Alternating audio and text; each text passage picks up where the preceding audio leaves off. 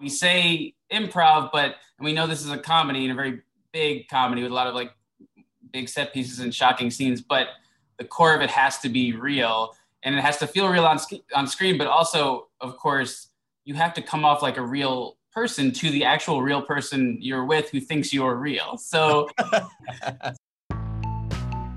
hello, and welcome back to the Director's Cut, brought to you by the Directors Guild of America. Today's episode takes us behind the scenes of director Jason Woliner's new comedy, Borat's subsequent movie film. Released from prison for bringing shame to his country, Kazakh funny man Borat risks life and limb when he returns to America with his 15 year old daughter. In addition to Borat's subsequent movie film, Mr. Woliner's directorial credits include Aziz Ansari and Patton Oswalt comedy specials, and episodes of the series Unconventional, What We Do in the Shadows, Last Man on Earth, Eagleheart, New Girl, and Funny or Die Presents. Mr. Woliner spoke with director Phil Lord about filming Borat's subsequent movie film in front of a virtual audience. Listen on for their spoiler filled conversation. Uh, my name is Phil Lord, and our guest is Jason Woliner, director of Borat subsequent movie film, colon, you're going to have to tell us the rest of the title, my friend. Oh man, there's a few titles. I um that'd be pretty embarrassing if I didn't remember the title of the movie. you don't have to. I wouldn't put you on the spot like that. I I, I wouldn't dare. Delivery of prodigious bribe to make benefit uh disgraced former formerly great nation of Kazakhstan, something like that. It changes, I think, it seems times in the course of the movie, and we only locked it uh, probably about a week before the movie came out. So yeah, it was it was evolving quite a bit. much like the movie itself. Uh, will you walk these nice folks through uh, kind of how you came into this project? Sure. I um I met Sacha a few times. I had talked to him about um, directing. He did a show called Who Is America on Showtime a few years ago, and uh, and I talked to him about that. And the timing didn't work out. I was kind of involved with this other thing, and he and but we still wanted to work together. And he called me, um, or I got an email asking if I would uh, want to meet with him about his new movie, and they didn't say what it was. Um, but I said, yeah, sure. And they sent me the script, and and it didn't say Borat anywhere, and it didn't say uh, Kazakhstan. Didn't have anything, but you know, it was all code. Um, computer but code? it was all just gibberish. It was all just like numbers. um, but uh, but no, it was it was a a story about uh, a, a journalist from Guatemala uh, named Alexi who was returning to America after a successful first movie. So I I figured it out pretty quickly, um, and then met with him, and then basically had this. I just came in very bold, and I was like, "Look, I think the first one is the funniest movie ever. Uh, it's probably a mistake to do this. It's probably like there's like almost the best case scenario is that it's like forgettable, and the worst worst case scenario is that it's hugely embarrassing, ruins the legacy of this great thing you made, um, and uh, it's just a real bummer. And and the idea of you know he had already had a lot of a lot of the structure was there. The idea of having a daughter I was like, yeah, that could be really bad too. I was like, if you if we don't cast the right person, that's going to be really corny. Um, because if someone's not good, if someone's not right doing that next to you, it's going to throw off the whole thing. And then he and he also wanted to kind of do something and put it out before the election and and uh, make a real statement. So I was like, yeah, everything about this movie could be a disaster, which and I know Phil, I, I think you share this instinct. Um, you know, the fact there's like a one percent chance that something could work makes you just like dive right for it. It's like, yeah, if that if you know, it's probably gonna not work at all. But if it could, yeah, that that would be the the thing. Yeah, that could be a lot of fun. But so so Spike called me like, and uh, right around that time and said, I'm meeting a couple of filmmakers about this thing and and he asked me about you and i said the thing about jason first of all no one will work harder but I this is a suicide mission and no one will embrace this and enjoy it more than Jason will. Thank you. and and it, it's true. And no one. Uh, and I also told him no one is more interested in uh, in people. And that and that that's what I thought was really remarkable about the movie is that while being insane and a crazy endeavor for lots of reasons that we'll get into. It's also incredibly humane. And it seemed like that was a, a really intentional approach. That was something I was saying from the, like when I came in there, they were talking about the real people that would be in the movie and um, calling them targets. And one of the first things I said was, "Why don't we call them guests?" and they're also they're also coming from Who's America, where there's a lot of like high-profile political figures, and it was a much more about kind of getting people. And one thing I thought, you know, what do you do with Borat in 2020? Um, because you know he's already done so much amazing work kind of revealing this darkness and ugliness and things and i was saying from the beginning and they you know everyone was on board um, pretty pretty quickly as we got excited about it so the the kind of the more surprising thing would be to find opportunities to find humanity reveal goodness in people reveal kindness and patience and and to try to do that but also make it you know really funny um, but just to find a new angle that you're not just um, kind of getting people so you know, and then there's that as well too. So, but just at least to have a balance felt like a way to take into a, a, fresh place. And then also, yeah, with this opportunity of this story with, with him and the daughter, see if we could take a movie like this um, and and do something that gets you to actually invest in the story, which is a challenge because these you you kind of watch a movie with. I mean, there's so few movies in this style, but you watch it in a very specific way with this conceptual thing going on in your head where you know someone is real, they're not in on it. You know he's a character she's a character. And it's it, it's a challenge to to get a viewer i think to kind of go from that watching mode to like i'm invested mode. And that was something the whole time we had to figure out how much of that and and a lot of the edit was about how how long those scenes could be between the two of them versus getting back to these kind of hijinks in the real world. You really get into the fine points of the suspension of disbelief and and like meta narratives because as you say you're thinking about the movie as like there's Sacha, like a famous comedian, and he's like putting himself out there and he's doing these kind of pranks. And then there's also this story that I know is like made up as sort of glue material, and yet it becomes the thing that kind of takes over the movie. And I wonder how soon in the process you realized that this kind of romantic comedy between the two of them was going to be the thing that that with the engine that drove everything. That was really from the beginning. That was that was the goal, and that was something they were talking about even before I was on board. Uh, they were watching it happen one night a lot, and uh, just trying, even thinking of the climax, the what became the Rudy scene in terms of something like The Graduate, and trying to stop the wedding, and to see if you can do something like that. I mean, that's something he hadn't he hadn't done before. I, I don't think is to do kind of a climactic scene like that with a real person who's kind of an unwitting participant um, that has the same emotional stakes you'd have in in a you know quote unquote normal movie. Yeah, it's unbelievable. Do you want to talk about casting Maria in this role?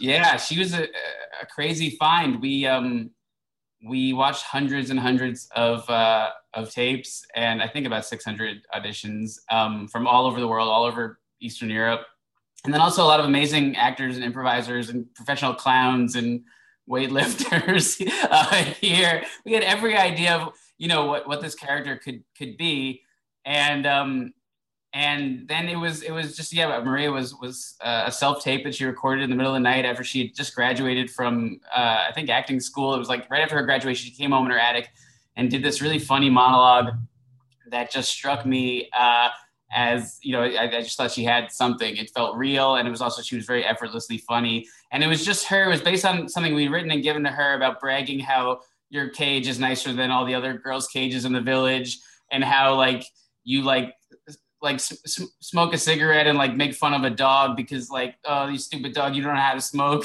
And like that was she made that up. And it's like oh that's such a weird specific thing. Um, and so from that we we had her tape a little more and we flew her to England and had her basically the only way you can test a role like this is with is basically like doing one of these shoots. So they had to kind of do the whole thing of booking real people who thought they were doing a documentary. You know, this stuff will probably never see the light of day, but um, it's as involved as a regular shoot. Uh, and and so we shot some stuff with her in England. Then uh, Sacha and I came to England and uh, did kind of a more traditional chemistry test between the two of them, where with the breakup scene and we both kind of got emotional. We're like, wow, yeah, she can really uh, do it all. But she was because of visa stuff, we had no rehearsal time with her. So because we were shooting right away, it took like six weeks to get her approved to come here. I think two days later she was shooting with the babysitter for the whole day without a safety net or, or anything. So it was pretty she's pretty remarkable. Yeah. yeah. What is it like like talking about a performance with her in that scenario? we did a little bit of kind of traditional Western improv training with her of just to be very clear, you know, before we knew her. I mean, we wouldn't, now that I know her, I, I you, you didn't really need to, but just to kind of talk through, you know, we say improv, but and we know this is a comedy and a very big comedy with a lot of like big set pieces and shocking scenes, but the core of it has to be real and it has to feel real on, on screen, but also, of course, you have to come off like a real person to the actual real person you're with who thinks you're real. So, so uh, Ant Hines and Peter Baynham and, and the other writers would come up with hundreds of lines for her and for Sacha. They would memorize before they would go in and just just we rehearse every scene the night before and then kind of cross out lines or come up with new lines or come up with new props or, or ideas. And she'd just spent all night memorizing it and then just kind of wing it and, and be out there. But it was you know one one line that just sounds too much like a written joke and the whole thing is kind of blown or someone could start wondering hey what, what is this? Something sounds a little too comedy a little too perfect. And um, so a lot of it was about like don't worry about being funny. Here's the material but you have to just do it. You have to just be a real person with these with these people. Yeah. It's amazing. And now she's like on you know the oscar circuit for her performance. I did say i the first day we shot with her was it was just this scene in the movie that's about 20 seconds where they're in a, like a, a hair salon and she and the the hairstylist like can i see your hair and she like flashes her and it's just like this one kind of awkward moment and and then she does her hair and she was like did i do okay did i okay uh, the first day and i was like yeah i, I think you're probably to get nominated for an oscar for that and I started saying it to people. I was like, yeah, I just have a weird hunch. Obviously, we don't know what's to happen, but I, I had a hunch from the first day that people would see how remarkable what she was doing is, especially because she's she's alongside him, who's the only person in the world that really does this, and she's doing what he does and adding to scenes and getting laughs that are just as big as what he's getting, but also able to do this like emotional heavy lifting um, and and it's not jarring you're not suddenly watching a different movie that it all kind of connects is uh, is pretty incredible for for both of them. Their performances are pretty incredible. I, I really noticed in the scene when she goes to like the bakery and wants to and and accidentally eats the little plastic baby. And the fact that like she is putting Sacha on his heels in a way where he's like no longer in control of the scene. And it's so exciting to watch because you're so used to that for him that he's in charge and he's driving it. And suddenly there's somebody else like pitching off speed pitches and he's got to like deal with it and so spontaneous. It it's really electrifying when you see that yeah that is that's great that you say that because it did that was our hope is that she would add an, an element of chaos that kind of could you know because he is Sacha he's not the same person he was when he made Borat. Yeah, like you know, comedy fans already knew him, but he was pretty much not very well known in America. He's a different person now. He's one of the most famous people around. He's coming at this from a much higher stakes position, and in moments like that, she's able to like make him vulnerable again or take control away from him. That uh, was really interesting to watch. Uh, and yeah, no, that's that's great. I mean, we did so much kind of workshopping and rehearsing to try to figure out what their dynamic was and, and you know are they just two kind of idiots echoing each other and you see a little bit of that in um, they're in the makeup store and she's eating lipstick and then he grabs it, he eats lipstick and so that's just kind of like and, and he he's like a trained clown actually. He went to clown school and he knows all this theoretical stuff about clowning and he would talk through that stuff. But um you know part of that is just oh you have two idiots and they're both completely idiot and then you have another version where in scenes like that where you have uh, um dynamics and he's an idiot but he's assuming authority. And so it's like one type of idiot with another type of idiot. And so the movie became a mix of that. We tried to kind of narrow in on a tone but a lot of it was was very experimental along the way yeah of course and he and he becomes a dad sometimes That's what i really like about him he's like he just like and okay you know he's like no she needs to have the cupcake. You know, he was just he defeated by her. He is, and he, you know, he's a real dad of of three young kids in real life, and I'm sure, you know, and he wasn't back then, and I'm sure that is something that he he was able to use.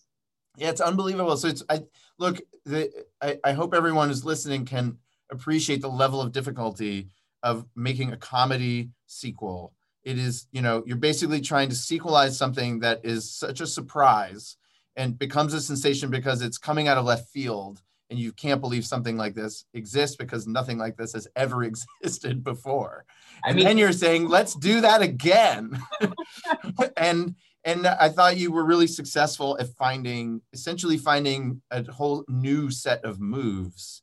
And, and this movie, you want to talk about like how this movie evolved in edit to become really more of a story than anything else. Yeah, I, I mean, it just it kept evolving, but yeah, the challenge. I mean, no, thanks, Phil, because you you and, and Chris obviously at 22 Jump Street made one of the the best comedy sequels ever, and it is hard because you're right. So much of comedy, especially Borat, so much of that was it was like a, a nationwide shock of like, oh my god, look at this incredible thing. Everyone was watching it when it came out. Everyone remembers seeing it in a theater and it was so fresh and new and, and even though it was a format that people weren't familiar with it, it, everyone got it right away. And now people know what it is. They they know the moves a lot more. Even though Sacha doesn't hasn't done a lot of stuff like that it's not like he went and made 10 movies like that it still became so much part of the culture and kind of um, went on to influence other things that everyone's familiar with it. So we're like well we're not going to have we're not going to have that shock element and we're not going to have the the kind of innocent feeling that the first one had because we're in a very different world. And and that was why he wanted to bring the character back is to is to try to do something new with it is to say well what is what is borat? In a, in a world i what i said to him i was like i think you want to bring this back because trump is the only person who has beaten you at revealing the ugliest parts of america. I think there's jealousy there um, which is why he had to like come back and, and, and weigh in because it's a different world. We're living in this really horrifyingly dark cartoon right now um, that is is so absurd. It's, it's not just bad; is like absurd, or almost like you look at Rudy Giuliani's month after this movie came out, and Four Seasons landscaping, and just all these details that feel written by comedy writers that have just bled into the real world. yeah, I mean, you have the most coherent scene of Ru- Rudy Giuliani of the year. That's, That's an incredible feat of direction that you could make sense of words that were coming out of his mouth. Right. That was like his peak. That was the scene in our movie was the most dignified he was like all month. it's incredible. oh my lord. I know. And you it's it's interesting like that that that first movie has a lot to do with trying to um, awaken us to our latent, um, uh, you know, uh, uh, perversions and uh, and and our racism and our sexism and our anti-Semitism and and now that stuff is like so so present that the movie really feels like it's waking you up to something else. It's waking you up to our humanity in some way. I was hoping for that, and there and there were things. Even um, Jim and Jerry, uh, the two uh, uh, Trumpy guys that he lives with, you know, those guys, we went into that house. He and I both lived in that house for days and went in with a lot of ideas of very aggressive um, bits that we would do, of stuff that was like potentially going to blow it up, of really tormenting these guys who we hadn't met yet, who were just like theoretical to us, the, the team that kind of finds real people. It's like we have these guys, we think we can set it up and engineer it that you can live with them and we'll mount some cameras and we can get it all set up, and uh, and we figured out how to do that. And we're like, okay, let's like let's really c- kind of mess with these guys. And then as soon as we were into it, we you know, A discovered they were sitting around one night and he's saying all of this misogynist stuff about his daughter and, and kind of absurd things. And these guys were actually really correcting him. And not only about the kind of cartoony stuff, but saying, no, we have to, no, here we treat women equally. No, women can do anything. Like they're like not really saying what we expected these guys to say, actually like being much more feminist than we expected. And um, and so we're like, okay, maybe we won't do the thing where he comes in uh, to that guy's bedroom naked tonight, like, like or, or, maybe he won't like, yeah, like come into the shower when the guy's taking a shower. So like we we started pulling back on these more aggressive bits because we're like, actually, an interesting thing is happening, which is that these guys really started caring about him, caring about helping him find his daughter, and and we were like, well, maybe we'll be able to do something where we can show these are not necessarily evil people. They, their brains have been poisoned by by Trump, by the internet, by social media, by Facebook and Fox News and all of these these forces. Um, and hopefully that's a point that that came across when you see those guys and they're not just ridiculed um, and they're actually likable guys. I mean, right now, you know, post January 6th, uh, it's hard, hard, to even talk about it, but it is important to remember that, um, you know, everyone thinks they're doing the right thing, and some people just have truly wrong information. Yes, and I, I thought a lot about that this week about how um, those those folks at the Capitol were that that some of them were just kind of like regular people who had been really deeply misled for a really long time and were horribly confused. Yeah. And yeah. I thought about your movie yeah. and I thought about those two guys and how lovely it was to spend 20 minutes with them. What's crazy, yeah, and we have days of material of, of those guys, and hopefully we'll figure out a way to put that out because it was interesting just watching them live together and make breakfast and just have all this time together. But I was watching some of that footage this week.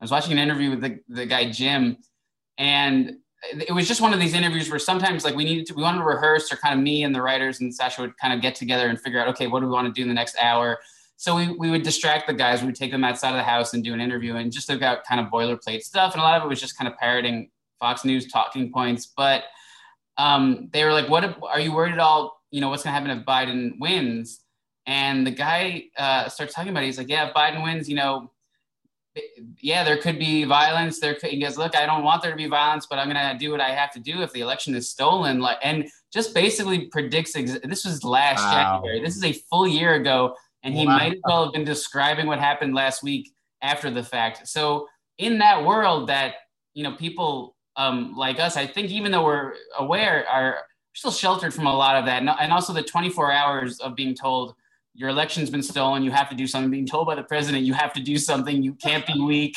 that like it's like, oh, these guys have been in that reality for years. That this was a, a, a crazy thing to watch, but it is it, it's the most obvious thing in hindsight. This was was going to happen. Yeah. What? Tell me what it was like. How you found those guys, and you keep saying that you were living in the cabin with them, but like, what was it? I want to get underneath like the level of difficulty and the mortal danger that you decided to put yourself in. That was actually one of the least dangerous situations. That might be the least dangerous situation because we we had so the, the, the team that finds people they found these guys they have ways very kind of subtle ways of determining whether or not these real people are aware of Sacha or Borat and had found these guys and also had um, uh, a third guy actually uh, another guy that was going to be living with them and we have this whole process by which um, you know we do a, kind of a final check to um, make sure they don't know who he is and uh, and just kind of let it let them see him for a moment and if they have a certain look in their eye or if they say you know it only happened a few times when we are shooting the movie the, the, team was really good about making sure that by the time we got people they were pretty safe that we were pretty certain they didn't know but then they met him and they were, were setting up cameras and then one guy goes that's who he looks like. He looks like that Borat guy. Um, because we weren't using the name Borat, obviously, we don't say that out loud because we don't want someone to Google it afterwards and then try to go public. And so, like, so we give him another name, and then we we flipped out, and we had to figure out a way to separate that guy and get him away without him understanding why. And I mean, but otherwise, you know, that was just yeah, we we had set up the house and we had figured it out, and they had booked those guys and and just kind of moved in. The hardest part was that with that was we knew that you know, we had this rally that we were going to, this gun rally, and that was going to be we were going to live in the house for a few days. We were going to, you know, engineer it so that they found Tutar on on the computer that we had set up so that when they turned it on, that video clip would be on the website that that was there. And hopefully, we were hoping they would recognize that it was the daughter that he had showed them in pictures.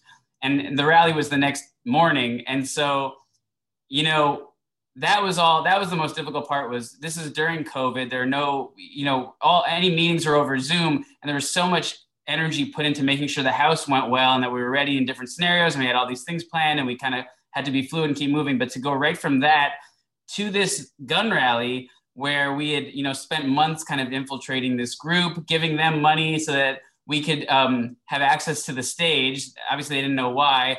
Um, and then making it so that he could go on uh, and sing that song and make it all kind of feel organic and natural. So and and then shoot all that stuff. You know that this you can't tell from watching the scene, but this the stuff in public when they find uh, Tutar and try to tell her your dad's looking for you. That was all what we call covert cameras. That's all just operators with like backpack cameras and just like little like no one's holding a camera there because we don't want people looking at cameras being like what's this a shoot so any scene like that in public had to be shot completely invisibly so there really, I mean there weren't any easy days on no. And, then that, and then that one they chased us out of. That's not in the movie either but um, we had an escape vehicle. He sang that song for i think about 13 minutes. They figured out it was him. They stormed the stage to try to to try to kill him. Uh, someone pulled a gun. Uh, we had security who was quick enough, and he got out of there. I was waiting uh, right behind. We hopped into this van and took off, or tried to take off, and they surrounded it. There's this uh, crazy clip that uh, Sacha put it on uh, Twitter. But yeah, they surrounded our, our van and they pulled the door open. You see him, and, and remember, he's dressed, he's in like a 70 pound fat suit he's dressed like a cartoon hillbilly and he's like holding onto this door like for his life as these guys are like we know it's you Sacha come out they're trying to drag him out um, but uh, yeah, that was one of the dicier ones. it's so crazy. It's like it's like you're making like a comedy. You're also like interacting with real people. The closest thing I can think of is like Nomadland. Where you're just sort of like, yeah, we're gonna hang out with these real people and we're gonna like take it as you know, we're gonna see what happens. It's such a it's, it's like it's such a it's like it's it's such a it's straight comedy but it's also total experimental really groovy neo-realist filmmaking at the uh, same time. Yeah we and, and, and in a lot of ways a documentary too because we really would you know we'd have ideas of how we wanted scenes to go but we would if things went in one direction it would definitely come and impact the storyline later. We call things back and that would that if something would happen on a shoot and be like oh we can reference that later or change change the story and stuff. So it, it really did uh, evolve a lot. Yeah, it was. Yeah. like how do you? It's one of the things I think about a lot is that if you want to, if you got into directing because you like to be in control, like you'd need a different job, right? But yeah. we have been like we have you know built up this kind of idea of like the director is completely in control of his film I this this movie is the story. You're in control of the story, but you're not in control of anything else. Like, tell me how you create an environment on set where like things are directed, people are people know what they're doing or supposed to accomplish, but you're still really open to this. And and I imagine you know your roots. Not if if you all don't know, um, Jason has like the best uh, uh, credits in comedy and came up with Human Giant and has directed every you know great comedian. How does that experience kind of you know fold into this? You know, there's something right. There's an element of just um, letting really funny people do what they do best and and create that. And that I mean, on this there was just a lot of rehearsal and also giving them as much comfort as possible within the parameters of a very chaotic, uncontrollable situation. But you know, because we only had those two actors and and Sacha is Sacha and, and kind of he has his process and knows exactly what he what he does and and and kind of how to how to shape these scenes. A lot of times we would sneak off to a corner or just, you know, I would get there first and we'd have the cameras casual and there's a lot of reality setting before we're actually going so that it's not just boom into craziness with people because people we're not shooting with stupid people. These are all smart people. They just haven't heard of Borat. And um, and so there's a lot of kind of figuring out, introducing him. Then he and I kind of can quietly, you know, while they're miking the real person, we're talking about, okay, well, this, that, and that. And I think this, you might want to do that or, and figure out like, you know, and then during the scene, little, little breaks where we kind of confer and, and, and figure things out. And, you know, there are no second takes in this kind of thing. So it's all communicated with like glances. Sometimes you'll hold up a piece of paper with a, a note on it or say, you might want to hit that thing. Or if there's a joke that we loved, that he hadn't figured out a way to work in yet, you know, remind him of, of that. But um, with the real people, it, it was the most important thing was that it wasn't a reality show, that people weren't giving us what we what you know necessarily they thought we wanted that that there were a few times we went into someone's house and they were too kind of reality trained and too quippy and it just doesn't work when someone is so performative a lot of it you know it's about the same way with any kind of working with an actor is giving you know permission to do something it's just like you can you know to the babysitter um never told her what to say and she was so good that people thought she was an actor people thought it was scripted because she's so perfect I and- was sure she was an actor. yeah that's When I saw that stuff, I was absolutely sure. And you told me that it was you. I mean, where did she come from? You said that was very early in the shoot. That was the first week, yeah. And she was just, they had found her, they had uh, reached out to a church in Oklahoma and talked about, you know, not saying exactly what the project was, but talked about the type of project and the type of people we were hoping to have in it. And we saw her tape and we're like, yeah, she seems great. She's the, and sometimes we would shoot scenes with multiple people. She, as soon as we started with her, we're like, oh, this is it. This is magic. And she's just incredible.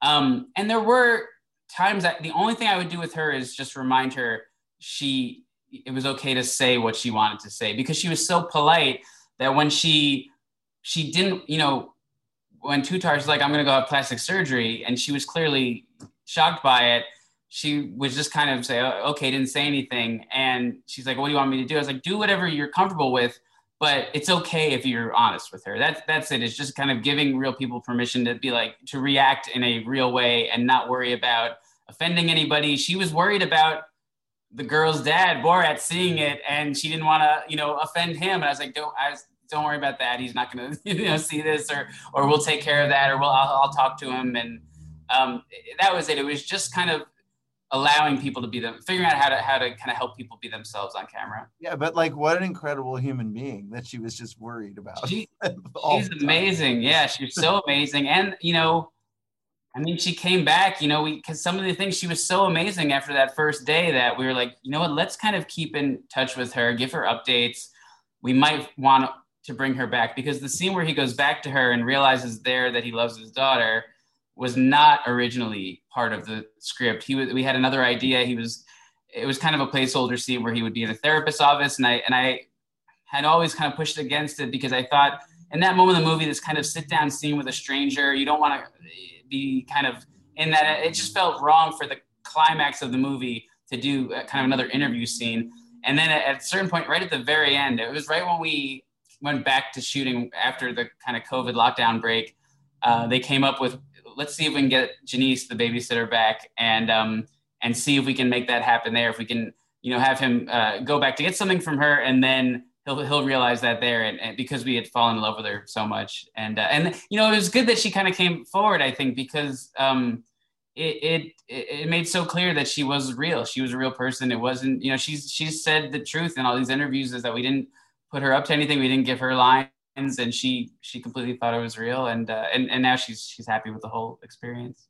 Really? That's so that's such a great that's such a great um coda to it that she is really like pleased with how it worked out. I Yeah, mean, she comes off great in the movie and really it's su- there are a few people like her. I thought the the guys in the cabin and the the women in the synagogue were just so inspiring. It just makes you go like maybe we're going to be okay at some point. Yeah, that was yeah. The the synagogue was yeah emotionally probably the, the toughest day because I mean that was dicey. That was one of those scenes. It was like, well, they could get you, you know we're talking about a Holocaust survivor and he's coming in looking like an absurd caricature of basically a Nazi version of a Jew. And we're like, yeah, this could go very very badly. and and that was another one where Judith, uh, who's uh, sadly no longer with us, saw him and I mean, look, she'd been through the Holocaust. This is not going to rattle her. like that was what I realized. It was like, He oh responded with love. That Yeah. was just so interesting. no, I was I started crying there afterwards because I was like, oh my god, the way she responded to this like absurd fool and what he was saying and what he was doing, and she just responded with such dignity and love and kindness and patience. And and you know that was one of those scenes that came out just a thousand times better than we had hoped. And and um and then afterwards that was the only time where we revealed basically what it was because we wanted we didn't want them going home with questions. And so we're like look this is obviously this is um you know a, a satirical thing that is a jewish actor. This is about uh, educating people that the Holocaust happened because we we learned this absurdly high figure of young people who don't believe the Holocaust happened or don't know about it, and we wanted to do this, you know, very extreme scene, a very kind of shocking uh, scene um, that would, you know, uh, highlight a survivor such as you and make it clear. And she not only understood it, but she was helping us explain it to her friend Doris in a way that was so much more eloquent than I was saying it, where she was, because her friend was a little bit annoyed. She's like, Well, I, I wish you told us this up front. We're like, Well, the way we do these scenes is we just kind of let them happen. And then, you know, we were always going to tell you. And then Judith was like, She's like, Why couldn't you just do a lecture or something? And Judith w- told her friend, No one would watch that. No one wants to see something dry and tell you that the Holocaust happened. You have to she's like to get young people to pay attention to this you have to do something kind of over the top like this and um yeah, I mean, I, I think she was right, and uh, no, she was incredible. But it's the only way to witness the spontaneous love that a person can show a stranger that doesn't deserve it. You know, that really does not deserve it. and just the deep. I thought a lot about that this month about how like, you know, that uh, African Americans in Georgia saved this country and really and, and it can only be out of like a deep love of a country that doesn't deserve it. And and and i thought that that was on display over and over and over again in this movie that is insanely surprisingly life affirming and one of my favorite movies of the year because it it just keeps falling back on this kindness and who would have thought that it would be just as funny as being mean I I was hoping, you know, yeah, it's so we all feel so bad all the time now. As I don't, we didn't feel like it wasn't like this in 2006, um, where we were all walking around every day acknowledging that all of us felt bad all the time. even, even before COVID, it was like, yeah, this is a bad feeling time. Um, and uh, and so it just felt like it it wouldn't make sense to if that was the angle again, if it was about just revealing ugliness and and shocking uh, people, um, you know, yeah, yeah. So that was we were, we were really we were hoping for for that. You know, I, I loved Who Is America. Um, I, I, thought it was a great show. It was hilarious and it was brutal. It, it, didn't make me feel good, and so that was the thing I kind of came into this is say to, to do a movie that people are are are going to watch and love and and want to share with their friends and have you know this kind of big special experience, I was like, I think we need, you know, we really need to kind of lean into the stuff that's ultimately going to not leave people feeling bad or, or sour about how things are. Feeling, you know, feeling alert, feeling like certainly there's, you know, at that end, the, the, the kind of last frame is is the two of them hugging on on the right side of the screen of this kind of heartwarming moment, and on the left side of the screen, it's like these caricatures of Americans killing Dr. Fauci holding a vaccine syringe. So you kind of are hitting both angles in that in that last moment. And I will say, I truly cried. I've seen this movie three or four times, and that moment always makes me go. I think it's because like I mean they're so cute together, and you're like I can't believe it, and and you've earned this kind of moment where it's almost like the veil on Sacha almost drops a little bit, and the character becomes uh, ever so slightly more grounded and he's just there with her and you just kind of like this is beautiful. Well that's so nice of you to say. I mean yeah that's the kind of thing where if it, i mean if we had screwed it up it would have been just pandering i think and just like embarrassing. So i mean yeah it's hard to take a there's not a lot of heartwarming moments that you feel for him but it's a very different thing in the first movie and, and certainly bruno is a much colder movie and, and Sacha's definitely done um, emotional acting work, tons of it, and great, great work, but not in a not in one of these movies, what he calls his undercover movies. So it was an attempt at something new. What was it like? Um, how did you approach the more narrative sequences? Like, did you have to like shoot them worse? yeah, Make them fit with other stuff. What yeah. was it like thinking about that? Yeah, because we didn't want it to suddenly look better, suddenly look like very cinematic. So you know, the whole the whole look of the movie is based on work Sacha's done and the work Larry Charles did in the first one, and you know, and it's amazing and it's perfect for this, which is that you you don't see any of the kind of filmmaking. You feel a guy with a kind of ENG shoulder-mounted camera swinging around covering it. You know, there's a lot of planning. There's a lot of very intentional decisions about you know, when he's interviewing someone who, you know, we, we have a certain amount of uh, an angle on them, we have eyes on them, we're panning to them after the question for the reaction. There's a lot of planning. It's not it's not as kind of haphazard as it seems. It's very intentional, but um, and then yeah, a lot of the task in these written scenes was to try to make it you know feel alive and not just suddenly like two cameras or three cameras kind of planted and and um the takes we would typically use is uh, we would shoot a few like shoot a few rehearsals where you know, we'd figure out the blocking and then just kind of say, okay, abandon your your positions and just don't get what you were getting, and you guys change it up and just try to try to get moments that that you know mix it up, feel a little real, and catch the operators off guard so that it's not so kind of static feeling when we are back into kind of storytelling mode. And then the other thing, yeah, was was just to like not light it at all. Basically, there's there's put almost no lights up in the entire movie. Wow. And you you literally would tell uh uh Sacha Maria like now don't hit your marks. yeah, yeah. We're just be, be open to you know, and his, his process too. He's always coming up with new ideas and new jokes and whatever, and so eh, that helps kind of keep things light uh, uh, on their on their feet for sure. Um, and then the other thing in terms of editing is, you know, the good thing is they're kind of, I mean, they're speaking real languages, but they're all speaking different languages, and so we were able to change the subtitles quite a bit to kind of because a lot of those scenes have to come way down or change or hit a story point that we hadn't figured out exactly when we shot it. So like when they decide on Rudy in the car, like that scene where it's just them driving and she shows them the phone was originally about something completely different. And um, that was a thing in, edit, in, in the edit that myself and Mike Giambra, the editor, were like, oh, what if what if they decide on Rudy in the car here? And kind of just because they were speaking in a language that didn't have to match the subtitles, uh, we were able to do a lot of kind of emotional storyline tweaking stuff in, in, that way. It's crazy. So the, the edit is like an incredibly involved part of this thing. Because how many feet, how many feet of film were shot I, on this? That's a good question. I don't. I, someone has that figure. I mean, it was hundreds and hundreds of hours, and there's. I mean, we tried to watch everything, um, but it's yeah, it was a, an insane volume of stuff. and I'm sure cut after cut after cut, and and changing the order of things. It's so interesting because the movie is like really guided by a relationship story, and then it's also incredibly abstract. So it's uh, one. Uh, it, there are scenes that could really go anywhere, but they you had to figure out where they went based on their their story. I imagine.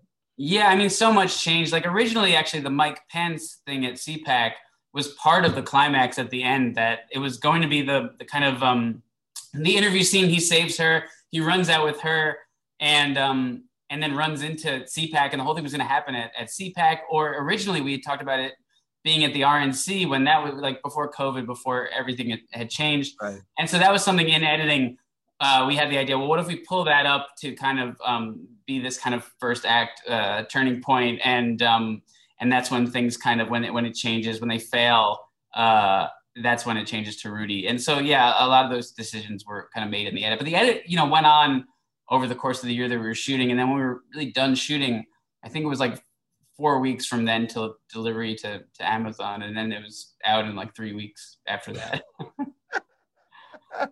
You don't have time to have any jitters after that. That's so wild. I mean covid how um, dramatically did it change you know the movie do you think? It changed a lot. I mean it obviously it changed uh, it made it even more of a pain in the ass to make the movie. And um but also you know what we did is we you know we decided we locked down like everyone else for a few months. We waited for industry protocols and to kind of get our bearings and figure out if it was even possible to finish this movie in time. We talked about well do we just push it to next summer and and pray that things are back to normal and and hopefully theaters come back. But you know, the election was the deadline that we had always been trying to hit, and we decided ultimately we wanted to get it out by the election. That kind of was the most important thing. Um, and so, you know, structurally, the, the story they were always going to, to, to split up at a certain point, and um, and he was gonna, you know, have to look for her. Originally, he was gonna team up with. Um, we were talking about maybe doing like men's rights guys, and you know, just some other type of guys, and find her at some. So other my cousin. yeah, yeah, yeah, probably. we were gonna have similar events. Um, you know, basically, we we decided, oh well, COVID could be another obstacle that that keeps them uh, from coming back together. And we knew we wanted to to pair up with guys, and we're like, well, what if it's like kind of Trump supporter, QAnon kind of guys, and they have to log down together is even better. Uh, and and uh, and so we just kind of incorporated it, but it didn't really change the structure of it so much as just the details within. Um, we kind of made them work in a in a COVID world. Oh my God, what is the what is? Um, I did at one point in the this process, I bumped into you, and you had blonde, like frosted blonde hair. Yeah. why? Why did that happen? I was. Uh, I, Sacha thought it would be a good idea if I go undercover as well. um, not because. What was your character? not be, yeah, not because anyone. My character was just me, but not Jewish. Basically, um, he thought if I looked less Jewish, people in the deep South would find me more trustworthy. Um, How did it go? It, it, it completely worked. It no one ever doubted anything I said. Either that, or I'm like a, uh, have a true like sociopathic side. But I I was blonde. My name was Chris, which I just I guess is short, short for Christ, and I was um, you know dressed kind of kind of preppy and um, yeah no everyone ever always trust me even in like the in the pregnancy crisis center scene where where she eats the doll and we're at, you know we're at this place where they're talking to this pastor and you know that scene went on longer than it is in the movie. And there's there's jokes where you know there uh, at a, at a certain point you know he'll push something and sometimes someone will be like what is what is going on here? And part of part of my job in those situations is to kind of bring things back down to earth convince someone it was just kind of a miscommunication. And uh, you know they'll like so in that scene the guy, the pastor, at some point, Sacha said some some joke that was like one bridge too jokey, or just started asking him questions about Donald Trump, trying to see what would happen. And the guy's like, "Excuse me," and he came out to me. So then, I, first thing I do is act like I'm on the phone, because if I was watching the scene, I would be as shocked as this guy. So I right. It's like, "Hey, Chris, can I talk to you?" I was like, "Oh yeah, what's going on?" Sorry, I haven't been watching. I've been just dealing with another shoot, and and so and and the guy was like, um, he's like, I don't know what's going on, but that guy in there, something like he's like that guy is saying like a, a lot of weird. There's something weird. That guy's saying a lot of weird things. He's like, I would. He's like, I think that guy might be pranking you. To me. Oh, he was there to protect. Again, another kind person just trying to yes, yes. And I was like, what? He's like, yeah. He's like, I wouldn't be surprised if that guy in the denim jacket had like a hidden camera on him or something. So not even thinking at all of like the three giant non-hidden Alexas that were in the room, not thinking at all that Chris could be part of this. the one time people turned on Chris was the debutante ball, um, which it was undeniable by the end that this was the setup, that the whole thing right. had been engineered. That you know that's why the camera. People realized people were you know it was late in the night and people have been drinking, but after that dance people were confused and then putting something together and be like, hang on, this whole night I think was about making us watch this dance. That's why there were five cameras there. Right. And and so I'm getting we get Sacha and Maria out. They're they're gone. This is in Macon, Georgia. We're trying to get the crew out. We get the footage out, and it's just about escaping. The police have been called. The police are on their way. I'm just I'm trying to get out of there.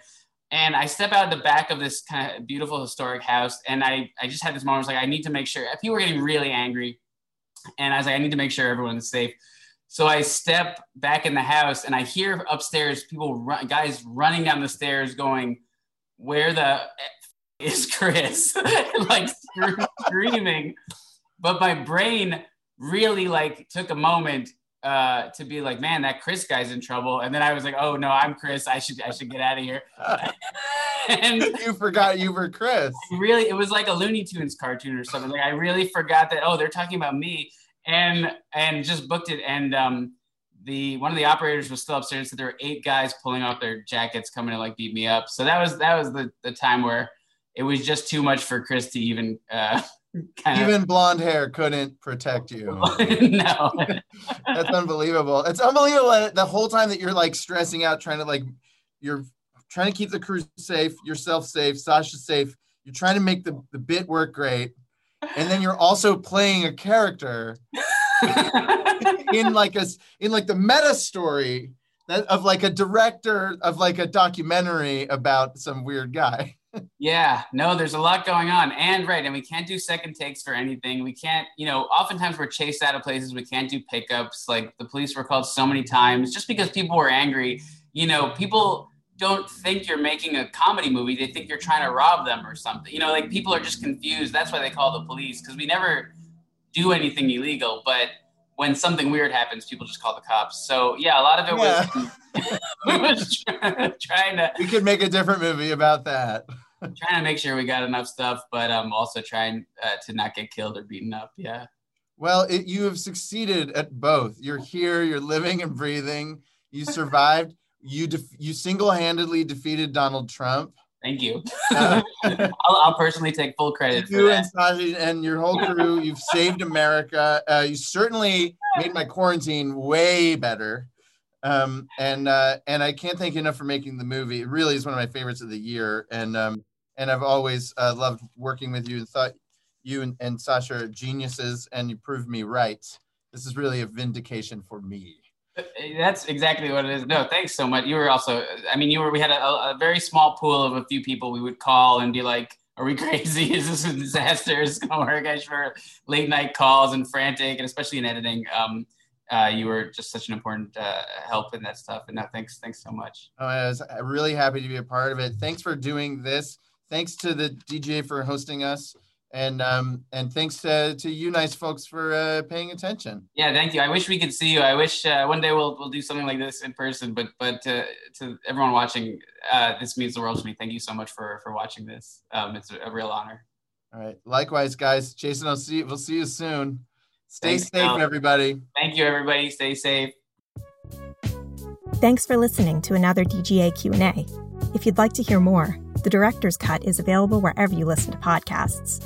Stay tuned in the coming weeks as we bring you discussions of films from Spike Lee, Regina King, and Viggo Mortensen.